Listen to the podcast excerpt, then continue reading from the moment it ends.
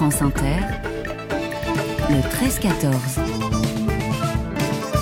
Chaque mardi dans le 13-14, Cyril Petit du journal Sud-Ouest France nous raconte ces petites histoires qui en disent long.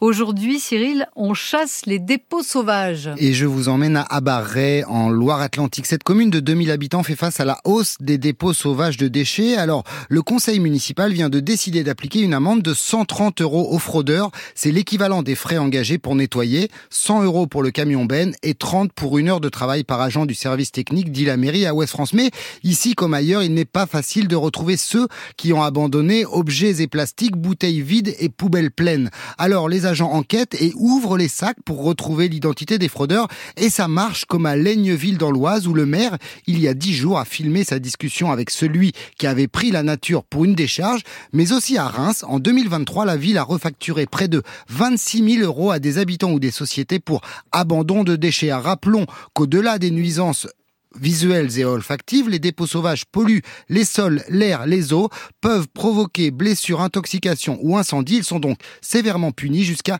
1500 euros selon le code pénal. Et ces infractions, Cyril, sont de plus en plus nombreuses. Et aucune zone n'est épargnée. Hein. Grâce à la presse régionale, j'ai repéré ces jours-ci des dizaines, oui, des dizaines d'exemples de dépôts sauvages. Hein. Par exemple, à Toussy dans Lyon, à Agde dans l'Hérault ou à Tans-les-Vosges, à Choisé, 1000 habitants dans le Jura. On ne décolère pas après la découverte ce week-end d'un nouveau dépôt en pleine nature à moins de 4 km de deux déchetteries. Euh, la commune a lancé un appel à témoins sur ses réseaux sociaux pour retrouver les auteurs avec ce message furieux. La nature n'est pas une décharge et les agents communaux ne sont pas vos larbins. Et face à ces gestes, euh, France Nature Environnement a lancé en 2015 des sentinelles euh, de la nature. De quoi s'agit-il? Eh bien, de milliers de citoyens engagés qui partout sur le territoire observent la nature. Ils valorisent les actions favorables à sa préservation et alertent via une application sur les atteintes à l'environnement. En 2023, Selon les chiffres que France Nature Environnement nous dévoile en avant-première, sur quelques 5200 nouvelles dégradations enregistrées,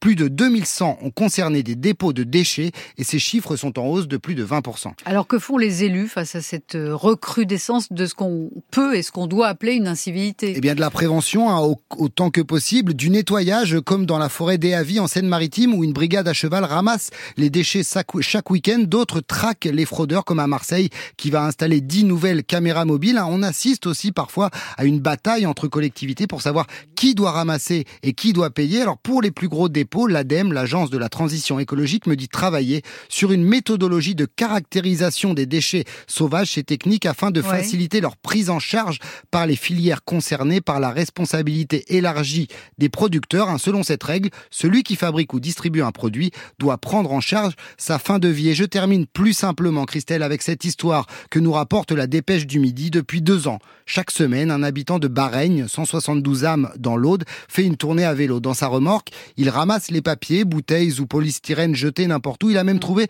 un tabouret et une mini planche à repasser. Cet habitant s'appelle Nathan. Il a 11 ans et il répare les bêtises des grands. Eh bien, c'est parfait. Il a un bel avenir devant lui. Merci Cyril et à mardi.